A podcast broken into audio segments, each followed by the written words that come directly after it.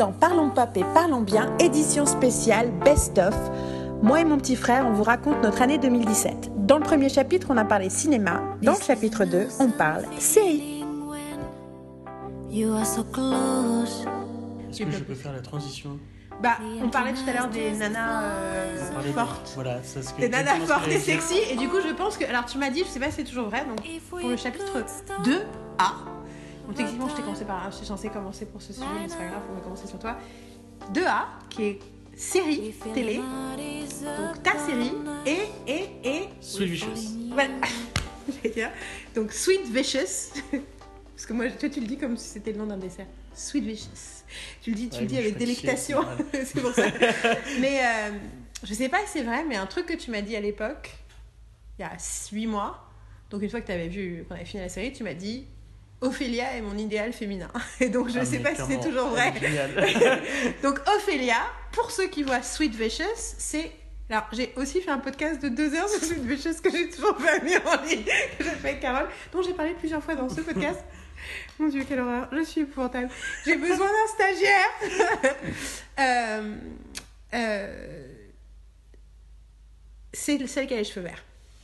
Bon, alors pour ceux qui n'ont jamais entendu parler de cette série, donc qui ne m'ont jamais rencontré, clairement, est-ce que tu peux expliquer à nos chers auditeurs ce que c'est que Sweet Vicious? Alors, Sweet Vicious, c'est une série aussi très gay qui, Bah, parle, euh, En fait, oui. qui parle du viol euh, à l'université. Enfin, du viol de manière générale, mais principalement, là, ça se passe dans un campus universitaire aux États-Unis. Euh, Ophélia, entre parenthèses, c'est la fille de Brian Cranston dans la vraie vie. Ce qui fait que. Taylor Voilà. Dearden, elle s'appelle, mais c'est la fille de Brian Cranston, comme son nom ne l'indique pas.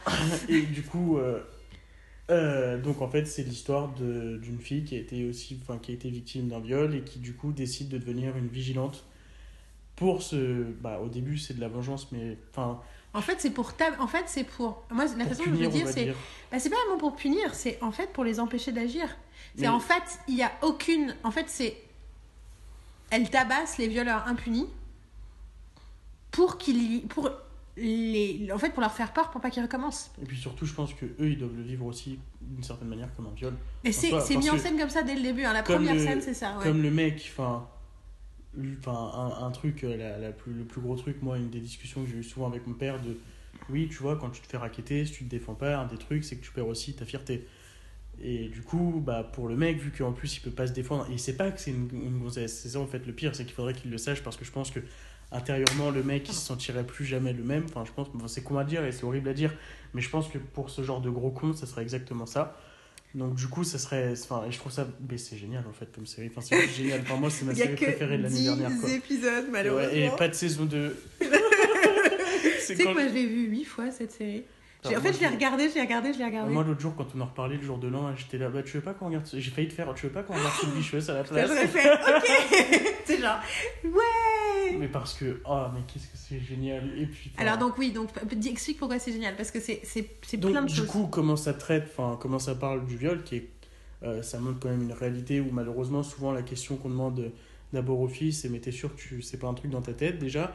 Que souvent, c'est les mecs qui sont innocents et que quand on reconnaît que le mec est, que le mec est coupable, on va, on va pas spécialement l'incriminer, on va tout faire pour soit étouffer l'affaire quand c'est un mec qui a des bonnes notes, qui est connu. Mais toute manière, il y a une autre série que j'ai, enfin, où j'étais mitigé quand je l'ai vue et en y repensant qui était géniale, c'était. euh, 13 Reasons Why, voilà. que je n'ai toujours pas vu, mais dont Carole parle beaucoup pendant le podcast de Sweet Fish, ce que vous n'avez pas encore en fait, bah, écouté. c'est vrai que j'avais pas fait le. Mais en fait, en... enfin, Il y a j'avais tout pas un truc fait- autour de ça, ouais. c'est- Enfin, euh, je sais pas parce quoi. que en fait, parce le, le vu, mais- twist de fin est as- assez intéressant. Je l'avais pas vu venir en plus, et du coup, j'étais vachement sur. Enfin, il y avait. En fait, je connaissais la fin de la série avant de la voir, et mais je connaissais en fait qu'une partie. Et du coup, il y a un twist que j'avais pas vu arriver, et j'étais là.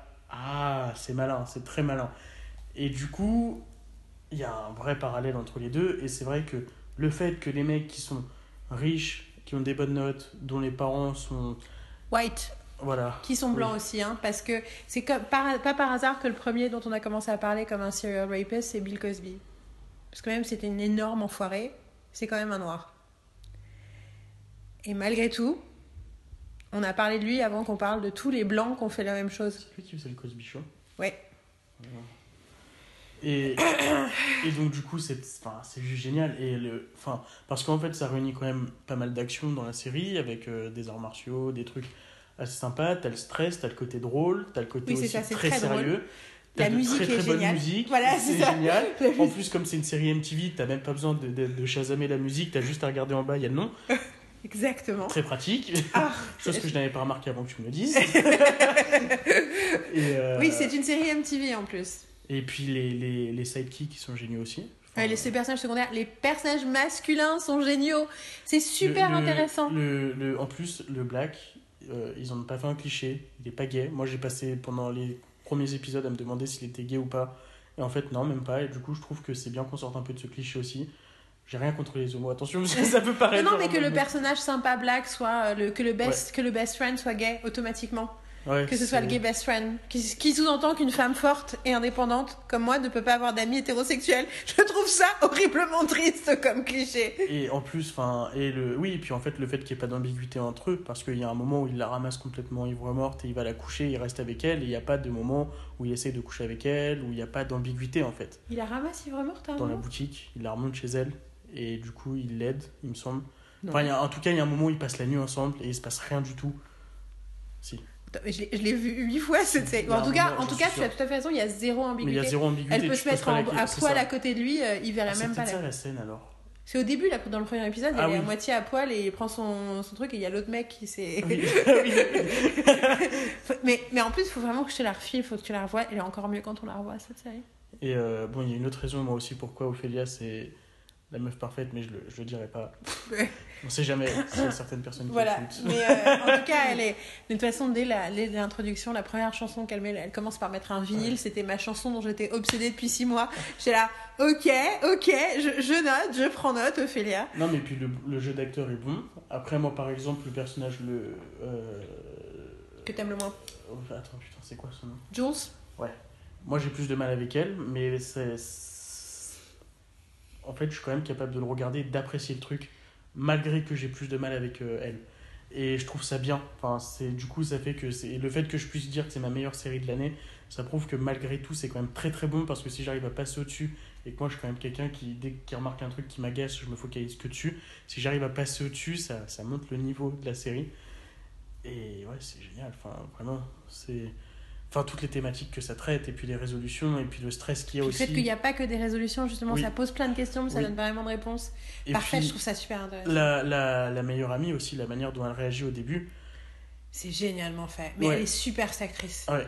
Oh, elle est géniale. Elle, elle s'appelle Aisha après, je l'ai vu. Elle est dans The Bold Type, qui est la- les- une des séries de l'été. euh. dans un autre film. Ah bah oui, c'est ça où je l'ai revu aussi, puisque tu m'as montré un épisode. Enfin, The Bold Type, oui, je t'ai montré un extrait de The Bold Type. Et il y a un Oui. autre truc où Aisha revu Di. aussi dans un film, mais en tout cas, enfin, en tout cas, c'est génial. Et, et, Et, les- en plus, il y a un truc sur les, les amitiés euh, Et puis j'aime bien féminines. aussi le fait qu'il y a un- tout un épisode sur les maisons, enfin Sister, Mother, Sur les, sur les sororités et fraternités, ouais. Et je trouve ça génial. Parce que c'est un truc dont on ne parle pas assez, mais c'est vrai aussi, il y a pas mal d'humiliation dans ce genre de truc quand t'arrives. Et du coup, ça normalise le fait qu'après, quand d'autres arrivent, tu les bisutes aussi. Ouais. Et ça, moi, c'est un truc que j'ai vécu en internat, le bisutage, je l'ai vu. Moi, j'étais assez malin pour pas être bisuté. Et j'étais aussi assez malin pour pas le faire, mais c'est des trucs que j'ai vus, et j'ai vu des mecs à qui il arrivait des trucs qui étaient là. Ah ouais, ah bah putain. Je te rappelle de ce film horrible qu'on a vu ensemble et qui nous a. Il me semble que t'es sorti euh, excédé. Je crois que c'est avec toi que je l'ai vu. Qui se passe en Angleterre, dans une grande, dans une grande université anglaise, et il y a un Oh, club. J'avais oublié ce film. J'ai oublié comment ça s'appelle, mais c'est tiré d'une pièce de théâtre. le- C'est un dîner. euh, C'est l'Oxford d'un truc. Ah. Non, ouais, mais c'est un dîner en tout cas. Oh. Ah, Ah, et puis à la fin il tabasse la meuf et le mec il est là il dit rien parce que c'est sa meuf. Ah et puis à la fin il essaie de se rebeller du coup il se fait tabasser aussi. Ah, ah, Et pendant Ah tout oui, parce j'ai que les qu'il allait, ils faire- sont- qu'il allait avoir un viol collectif en même temps. hein. Ah oui moi c'est ce que j'ai cru aussi j'en étais persuadé.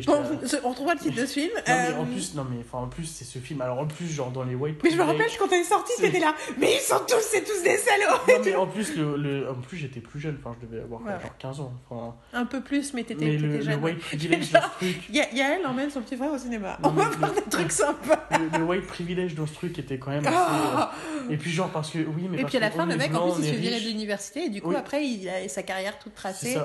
Mais parce que genre, oui, nous sommes blancs, au-dessus, riches, donc du coup, on est forcément déjà au-dessus des gens. Du coup, tout le monde ne peut pas rentrer dans ce club, tu comprends Mais il y, y en a un qui a un genre qui a des origines indiennes et tout, mais il est extrêmement riche, il est milliardaire, donc du Oui. coup ça. Et puis en plus, mais de toute manière, j'ai envie de te dire, juste la scène d'ouverture, tu comprends dans le film dans lequel tu rentres, c'est le mec qui est dans le vestiaire euh, avec une amie, enfin une amie, enfin le mec il est en train de se faire sucer clairement, et puis d'un coup il y a un mec qui l'a, enfin genre le mec qui est dans le vestiaire, il est ah ouais, je suis le roi du monde en gros, puis il y a son téléphone qui sonne qui fait ah oui, le club, enfin genre le mec est excédé, t'es là, ah déjà juste à moi ça m'avait énervé en fait la scène d'ouverture. Mais euh, bon, enfin, Je l'avais oublié, c'est pour te dire. non, mais ce film est horrible. mais, tu, mais tu vois, je pense qu'il y a quelque chose là-dedans. Mais euh, donc, euh, ouais, Sweet Vicious, c'est vraiment. Mais alors, donc moi, j'ai adoré. Mais j'étais tellement heureuse que tu aimes cette série. Parce que ça dit plein de choses importantes, je pense. Je pense que malgré tout, ça t'a aussi appris plein de choses sur le trauma euh, des agressions sexuelles et de comment ça fonctionne et de tout un tas de trucs. euh, euh, tu vois, parce que même si on sait que ça existe et que c'est horrible, comprendre comment c'est vécu par des gens de façon très différente, c'est quand même autre chose. Ben, même moi, ça m'a appris des trucs, même si c'est un sujet qui m'intéresse depuis longtemps. Mais moi, un des trucs aussi, c'est rigolo, j'en ai parlé avec un mec que, que j'aime beaucoup, enfin un mec dont j'aime beaucoup les goûts et tout, et qui m'a justement euh, posé la question, c'est que ce qu'il a dit à moi et Carole. Et, euh, et il était là, euh, oui, mais en fait, cette série, je trouve que c'est un peu, c'est presque militant. Et nous, on était là, bah oui, enfin clairement. Tu vois. Et il fait oui, bah, je sais pas si c'est. Est-ce que c'est vraiment la place d'une série d'être politique? Et Carole et moi, d'une même voix. Mais tout est politique Mais du coup, tu vois, c'est rigolo. Il y avait comme une gêne de sa part du fait que c'était trop proche de la réalité. Bah, c'est le but. Oui, non, mais c'est ça. c'est Mais- le but de la série mais enfin tu sais enfin moi par exemple enfin moi je me pose vu que j'ai grandi avec avec c'est toi qui me enfin, à partir de mes 7 ans tu m'as quand même rentré dans la tête le droit des femmes machin tout du coup moi avec les filles je me pose toujours extrêmement de questions ce qui fait que pour moi il y a des relations qui sont compliquées avec certaines filles et du coup je me pose pas mal de questions mais c'est vrai qu'après avoir vu cette série je me repose encore plus et du coup j'étais là ah, ma vie avec les filles va être très compliquée mais, mais en même temps après ça s'appelle juste être respectueux enfin Absolument. sens, En réalité, en réalité, à partir du moment où tu vois l'autre comme une personne humaine, Ça, mais en plus, mais l'autre truc que je comprends pas, et je suis désolé, mais vraiment, mais les mecs qui violent des filles, mais bon, déjà, les gars, vous avez. Enfin. vous n'avez- J'ai aucune estime pour ce genre de mecs qui peuvent crever devant moi, je les aiderai pas. Mais, et, mais c'est surtout, mais en plus, à quel, c'est quoi le plaisir enfin, C'est de la domination, hein. Mais oui, mais, c'est pas du sexe. Mais, enfin, C'est le truc principal de la prédation sexuelle, c'est que la prédation sexuelle n'est pas, n'est pas sexuelle en fait. Le, le viol n'est pas un acte. L'agression en général. eu ça. Oui, euh, plein de fois. Mais l'agression, enfin, c'est une question de domination. C'est de la prédation. Hmm.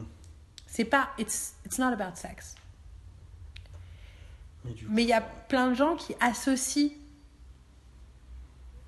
le plaisir sexuel personnel, enfin, tu vois, le, en gros, euh, bandé, avec un acte de prédation ou de domination. Donc un acte de violence. Et en même temps, c'est vachement, vachement construit dans l'imaginaire collectif. C'est toi, du coup, qui m'avais raconté l'histoire du mec qui était dans le métro et qui bandait, du coup, qui a collé sa... qui s'est collé contre une meuf et qui lui fait Tu sens comment tu me fais bander euh, enfin, sur sa cuisse? C'est pas toi qui m'avais raconté ça Non, pas, pas spécifiquement cette histoire-là, enfin, en tout cas, moi je me rappelle pas, mais oui, c'est. Quelqu'un qui m'a raconté ça et j'étais là Qu'est-ce que c'est que ce. c'est quoi ce, ce creep là? Enfin, je- Mais je pense Ah, que c'est beaucoup de choses. Vanessa qui, qui me l'a raconté. C'est peut-être c'est peut-être à Vanessa. Mais si ça. tu regardes tout ce qui s'est passé avec MeToo, tous les trucs qu'on a lus sur internet, sur MeToo, avec MeToo et tout le truc autour de Weinstein, beaucoup de comportements qui sont ressortis depuis, qui sont pas comme Weinstein, où Weinstein c'est de la. Enfin, je veux dire, c'est de la prédation, c'est un système de prédation, euh, traumatisme. level, quoi, euh, ah tu, vois, bah, tu sais, tu sais qu'il y a des gens de, des ex-Mossad qui, ont, qui se sont infiltrés dans la vie de Rose McGowan pour être sûr qu'elle allait pas. euh, qu'elle allait pas parler à la presse, quoi. Euh, Donc c'est réellement flippant. Ronan Farrow, il a écrit un papier là-dessus sur les le le- le- l'appareil pour de l'appareil de sécurité pour camoufler le secret entre les avocats, les anciens agents secrets qui sont devenus euh, services de sécurité, services d'ordre et tout. mec, euh. En plus, il était conscient de ça, quoi. Ah bah clairement, il y avait tout un système de protection pour Weinstein, tout le monde était au courant, il y avait des, bah, il y avait des, des pratiques de... de- Enfin bon, c'est, je, je te conseille de lire les, les articles, mais c'est vrai que par exemple, Louis C.K., qui lui, euh, il aimait bien, euh, quand il était avec des jeunes comiques sur la route, dans les cabarets, il aimait bien se masturber devant elle. Euh, lui, pour le coup, tu sens qu'il y a le côté... L'excitation, enfin tu vois, quelque enfin, tu vois, il y a quelque part, mais, mais en fait, si tu regardes, c'est construit dans l'imaginaire collectif que ce qui est excitant pour une nana, c'est d'être désirable. Tu vois ce que je veux dire? J'apprécie que tu comprennes pas. Non, mais non, pour mais plein de gens, c'est évident. Et pas- du coup, mais du en- coup que- qu'en gros, le, le, le, le truc le plus, le plus gros compliment que tu fais à une nana, c'est de lui dire qu'elle est jolie. Donc ça sous-entend que pour séduire une nana, il faut lui montrer que tu bandes techniquement. Oui, Enfin, c'est l'histoire de ce que j'ai raconté. En plus, le mec, il lui fait. Enfin, en gros, à la fin, la meuf. elle- Bah non, c'est sur Twitter, je crois que je l'avais lu. Je sais plus, mais en tout cas, et du coup, à la fin, la... enfin, en tout cas, la personne qui me l'a dit m'a fait oui, parce qu'en plus, je dois le prendre comme un compliment, quoi. Le mec se frotte à ma jambe, c'est juste dégueulasse, il salit mon pantalon, et je dois le dire, et je dois le dire, oh bah merci. Mais c'est exactement ça. Mais si tu regardes, surtout les films des années. Enfin, tu te rappelles la scène de Blade Runner, quoi. Mais euh, si tu regardes. Putain. cette scène, elle est juste. J'ai détesté ce film. Alors, en plus, quand on arrive à cette scène, j'étais là. Ah Pourquoi? C'est quoi ce truc? Surtout, putain, j'avais tellement de respect pour Harrison Ford. C'est pas lui qui a créé le film. hein. Oui, mais il a accepté de le jouer comme ça aussi. Oui, ben pour l'époque, c'était pas choquant. Hein. À l'époque, ça a pas choqué. Mais je suis tellement heureuse que ça te choque. Bon, enfin, tout ça pour dire que. euh, Putain, merde. T'as fait un trou dans ta nouvelle chaussette? Dans les conditions du direct, Désolé, Marine. Marie va pas avoir le temps de l'écouter. Mais attends, mais juste le. Sweet moi, par rapport au truc, là, les filles qui doivent être bien maquillées parce que c'est comme ça qu'elles doivent être belles et tout. Moi, je suis genre vraiment, mais l'anti ça. Moi, une meuf trop maquillée, je trouve ça, mais horrible. Genre, les meufs qui sont oranges dans le métro, t'es là. Pourquoi Tu sais, le- à la base, t'es bon, t'es peut-être plus typé beurre, parce qu'il y en a plein en France, enfin à Paris, qui sont comme ça. Enfin, les, les gens les appellent les beurrettes, et, et du coup, maintenant, t'en as même qui les appellent les orangettes, parce que du coup, elles sont plus beurre, elles sont oranges. Mais t'es là, mais. Et, et puis, qu'est-ce qu'il y a d'excitant à ça, en fait? Enfin, La meuf, il a rien de naturel chez elle, du coup, quand elle Mais non, mais l'idée, c'est qu'elle ressemble à un cliché de beauté. Ah, Mais après, tu sais, euh, c'est c'est compliqué parce qu'il y a un cercle vicieux en fait. C'est que on, cette norme, elle est renforcée entre nanas. Et du coup, c'est le modèle qui existe. Du coup, elle est renforcée par certains mecs. Mais tu vois ce que je veux dire? C'est rigolo parce qu'il y a une. euh, écouté l'interview d'une trans euh, dans le truc dont je vais parler en numéro 5, euh, qui s'appelle Patty Harrison, une femme trans, qui parlait du fait que que quand elle a fait son coming out sur Facebook, enfin que son coming out à elle dans sa vie s'est hyper bien passé, mais qu'en fait quand elle l'a fait sur Facebook, la première photo qu'elle a mis où elle était en femme, on dit representing female, c'est comme ça qu'elle l'a dit. Euh, Il y a une de ses amies qui a écrit euh, pour rigoler, puis pour être gentille, enfin tu vois un truc genre euh, en tout cas ma chérie, il va falloir qu'on fasse quelque chose pour tes sourcils parce que là t'as des sourcils d'homme, t'as encore des sourcils d'homme ou un truc comme ça.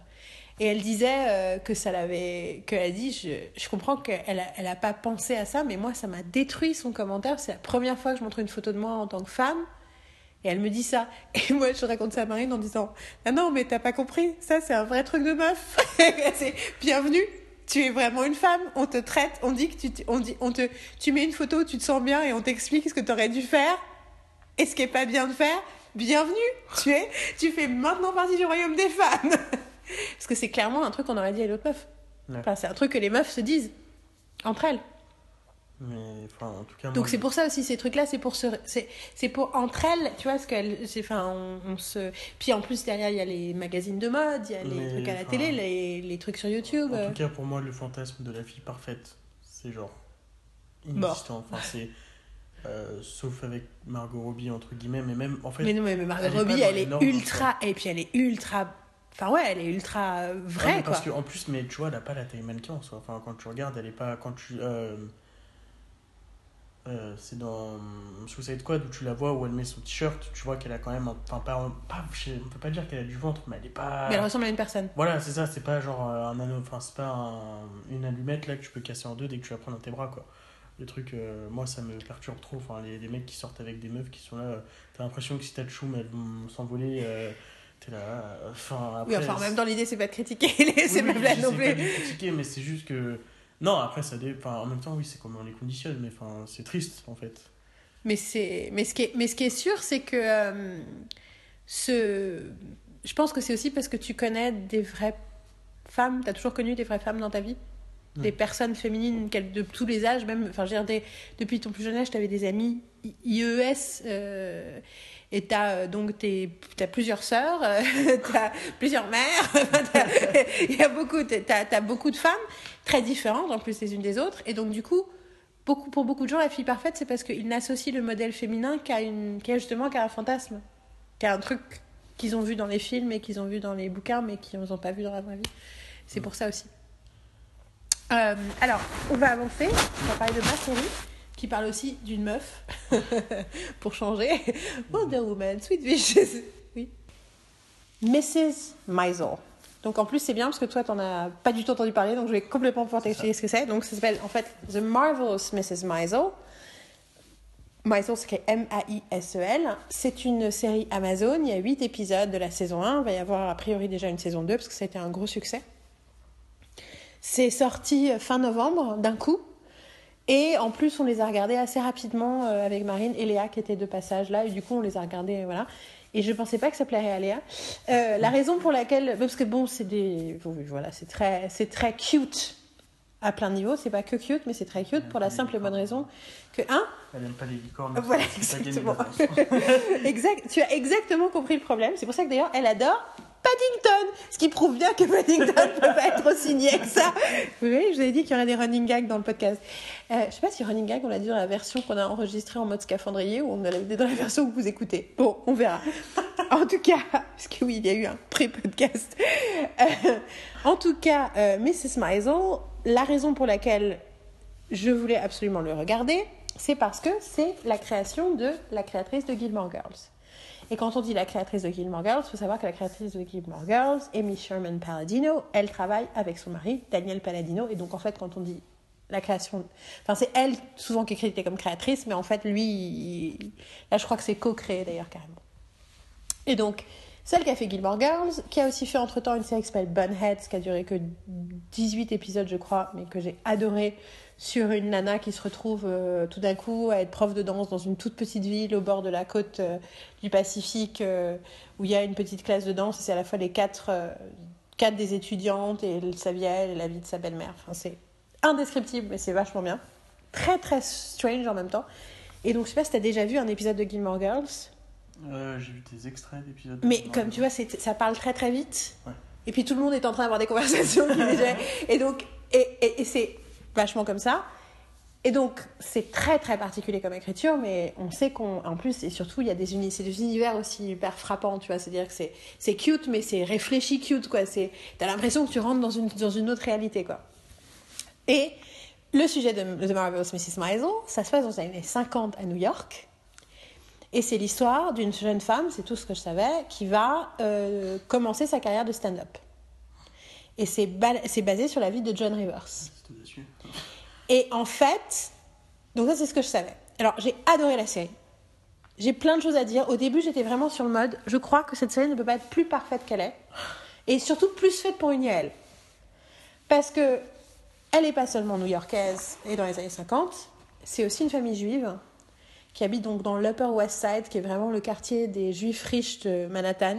Et du coup, j'avoue que quand tu as une famille juive, il y a tout un autre niveau de blagues et de trucs qui sont ultra, ultra fun. Non, mais c'est pas exactement comme ça, mais le rapport à la bouffe est assez génial. Le rapport mère-fille est assez génial. Et donc, du coup, C'est là où tu sens qu'on a tous les deux été élevés par une mère juive. c'est ça, la même en plus. Mais euh, c'est ça. Et le truc, c'est que. euh, donc il y a 8 épisodes et le premier épisode c'est vraiment tout l'épisode c'est l'incident déclencheur. Et en fait tu découvres euh, un personnage elle s'appelle Midge qui est euh, mariée très heureusement mariée avec un jeune homme qui a une carrière euh, et euh, mais qui le soir essaie de faire de se lancer dans le stand-up. Donc il va dans un petit comédie club et il fait des blagues et elle, elle le soutient parfaitement. Tu vois, elle arrive toujours, elle le fait toujours à bouffe, elle fait toujours le même euh, un plat super bon pour convaincre le mec qui choisit l'ordre de lui donner un slot plus tôt. Puis c'est elle, tu vois, qui arrive et qui parle et qui fait son truc et le mec fait bon d'accord, allez ok, je te laisse passer à 11h pour qu'elle arrête de le faire chier. Et du coup, lui il fait des blagues, elle, elle applaudit, elle prend des notes sur les gens ce qui les font rire, ce qui les font pas rire, elle se pose des questions sur la enfin, tu vois, et tout se passe bien et elle est elle est la femme parfaite. Je te laisse pousser. Elle est la femme parfaite. Elle s'appelle Rachel Bro- Brosnahan, la- l'actrice. Et il y a une scène géniale au début où tu la vois qu'elle se couche.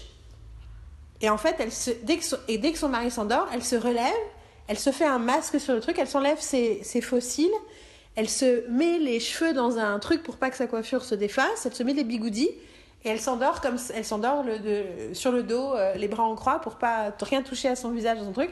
Elle se réveille avant lui, se nettoie le visage, se maquille, se remet ses fossiles, se refait son brushing et se recouche. Et attends qu'il se réveille, il fait, elle fait, oh, je t'ai pas entendu. et donc, tu, enfin, tu vois, c'est ce qui est hyper représentatif du côté, euh, voilà. Et en fait, il se passe un truc dans le pilote qui fait que tout son édifice s'effondre. Et en fait, elle a oublié un truc dans le Comedy Club, elle a oublié un plat. Son plat pour le fameux plat. Donc, et elle s'est rendue compte que son truc en Pyrex, qui pour les années 50, c'est un peu le nec plus ultra, et puis là. Donc, elle va au milieu de la nuit, en chemise de nuit, à moitié bourrée, parce que voilà, en gros, son mari la quitte. Du jour au lendemain, son mari lui dit En fait, je suis pas heureuse, je me barre. Du coup, elle picole, et elle va chercher son plat, et elle est en chemise de nuit, elle arrive au Comedy Club avec genre sa bouteille à la main. Et en fait, à un moment, elle passe devant le micro elle déballe tout ce qu'elle a à dire sur son mari. et la nana, une nana qui bosse dans le club, qui est une actrice qui a été dans, qui s'appelle Alex Borstein, qui a été dans d'autres trucs de, de la créatrice de Gilmore Girls, mais toujours que quelques rôles, quelques épisodes.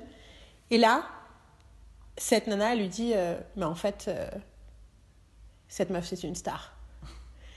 Et elle, en plus, elle est lesbienne, elle, est, elle vit vraiment dans le, New York des années 50, c'est des beatniks, des machins, des... Non, mais tu, tu vois, mais, oui, mais ça vient de là-bas, tu vois, c'est, bon, techniquement, ça vient des années 20, mais, mais, mais tu vois, les, les, les gens qui sont euh, anti-establishment, euh, comme machin et tout.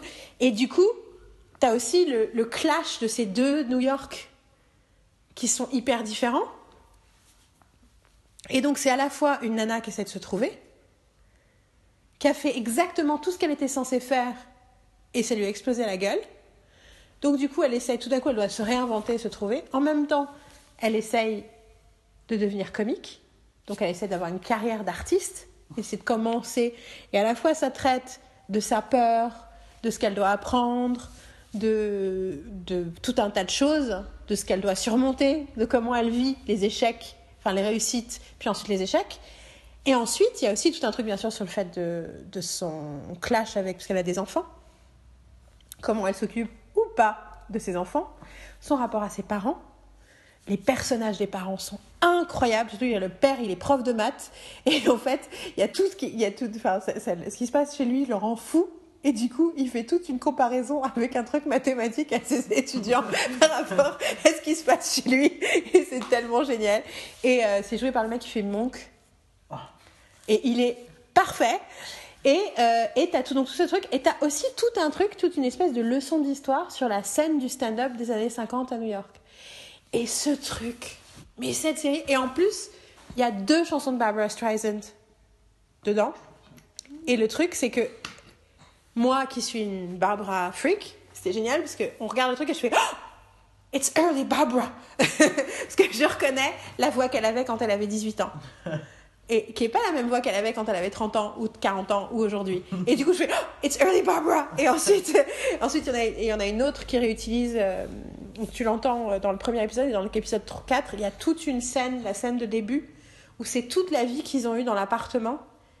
Et du coup, ça commence au moment où ils étaient jeunes mariés et tu vois leur vie en fait. Et c'est juste sur une chanson, parce qu'elle doit quitter l'appartement, et sur une chanson de Barbara qui s'appelle, je sais plus comment, mais c'est un truc sur le fait qu'est-ce qu'on était heureux ou qu'est-ce que. C'est Happy Days. Happy Days are here again. Et machin. Et c'est tellement parfaitement fait. Et sans parler. Drew, arrête de jouer avec les punaises. Et c'est. Visuellement, c'est superbe. Parce qu'en plus, c'est le New York des années 50. Et en même temps, elle va fumer de la marijuana avec un, un groupe de, de blacks qui font du jazz à un moment derrière un club et tout. Et tu sens qu'elle est. Enfin, et puis cette actrice est assez géniale. Donc c'est très bavard, c'est très machin. Mais franchement, c'était un bonheur de regarder ça. Parce que c'est ça aussi, c'est la classe des, des Paladinos. C'est que. C'est qu'ils ils écrivent avec une telle verve. Tu vois, il y a un moment entier où tu as la- c'est dans l'épisode 2 ou 3 où tu as donc cette fameuse lesbienne qui veut la convaincre de faire carrière elle lui donne rendez-vous chez elle et elle a oublié donc du coup elle arrive devant chez elle elle est dans un grand les grandes maisons les grands appartements donc de Upper West Side et donc ils arrivent dans le premier appartement et elle doit aller chercher ses enfants qui sont à l'autre étage chez ses parents. Donc elle l'emmène donc elle et, elle, et donc elle, ils montent l'étage ils vont chercher les enfants ils reprennent les enfants ils redescendent ils se remettent et pendant tout ce temps, t'as l'autre qui fait un monologue entier. Donc, entre, ils passent, ils font le tour de son premier appartement, puis ils remontent dans l'ascenseur, puis on machin. Et c'est, tout ça, c'est une scène. Enfin, c'est un monologue de la nana qui lui dit. Et en fait, pendant qu'elle dit son monologue, elle passe son temps à, à, à décrire ce qui est en train de se passer en disant, mais t'habites où? T'habites à Versailles? Mais pourquoi jamais il s'arrête cet appartement? Mais machin, comment ça on va à l'étage? Mais qu'est-ce qu'on va foutre à l'étage? Pendant qu'elle continue à parler son truc. C'est hallucinant, cette scène. Et c'est vrai que c'est, ouais. Donc voilà, Mrs. Maisel. Et ça, m- alors j'ai trouvé c'est un de mes coups de cœur de l'année.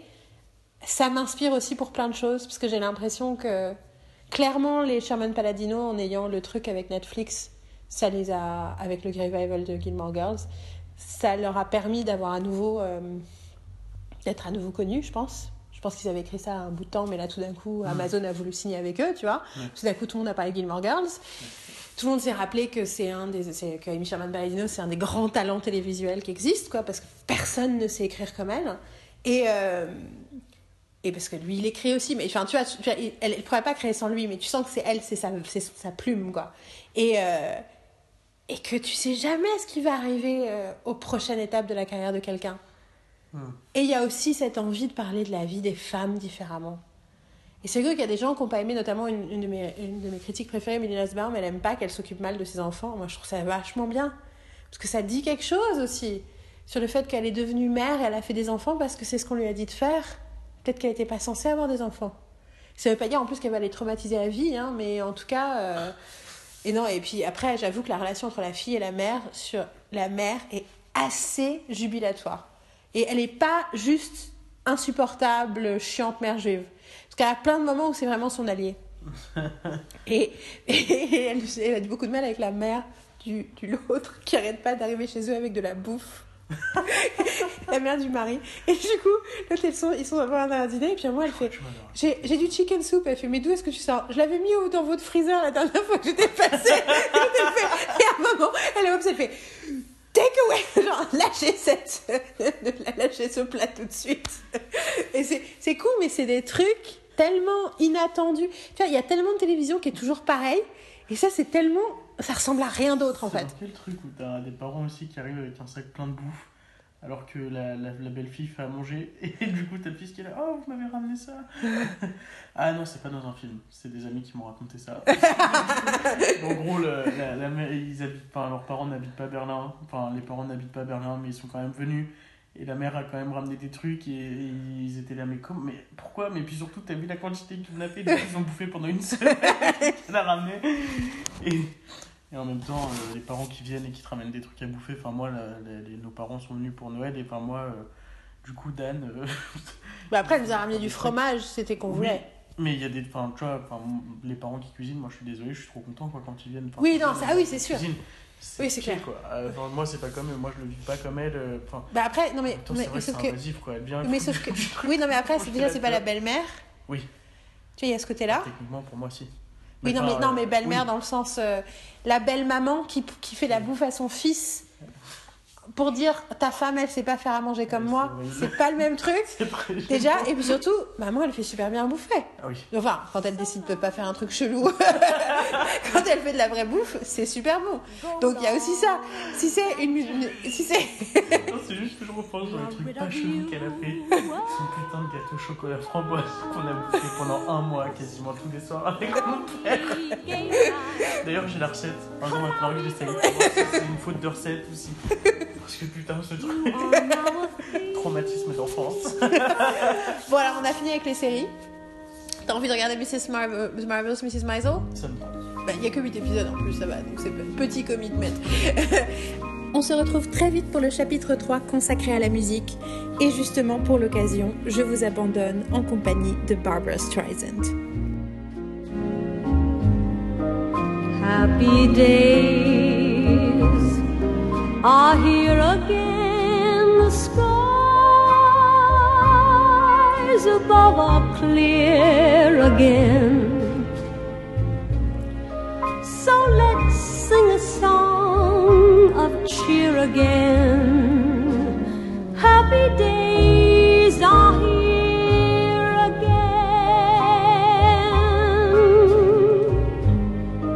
All together, without it now there's no one who can doubt it now. So let's tell the world about it now. Happy days are here again?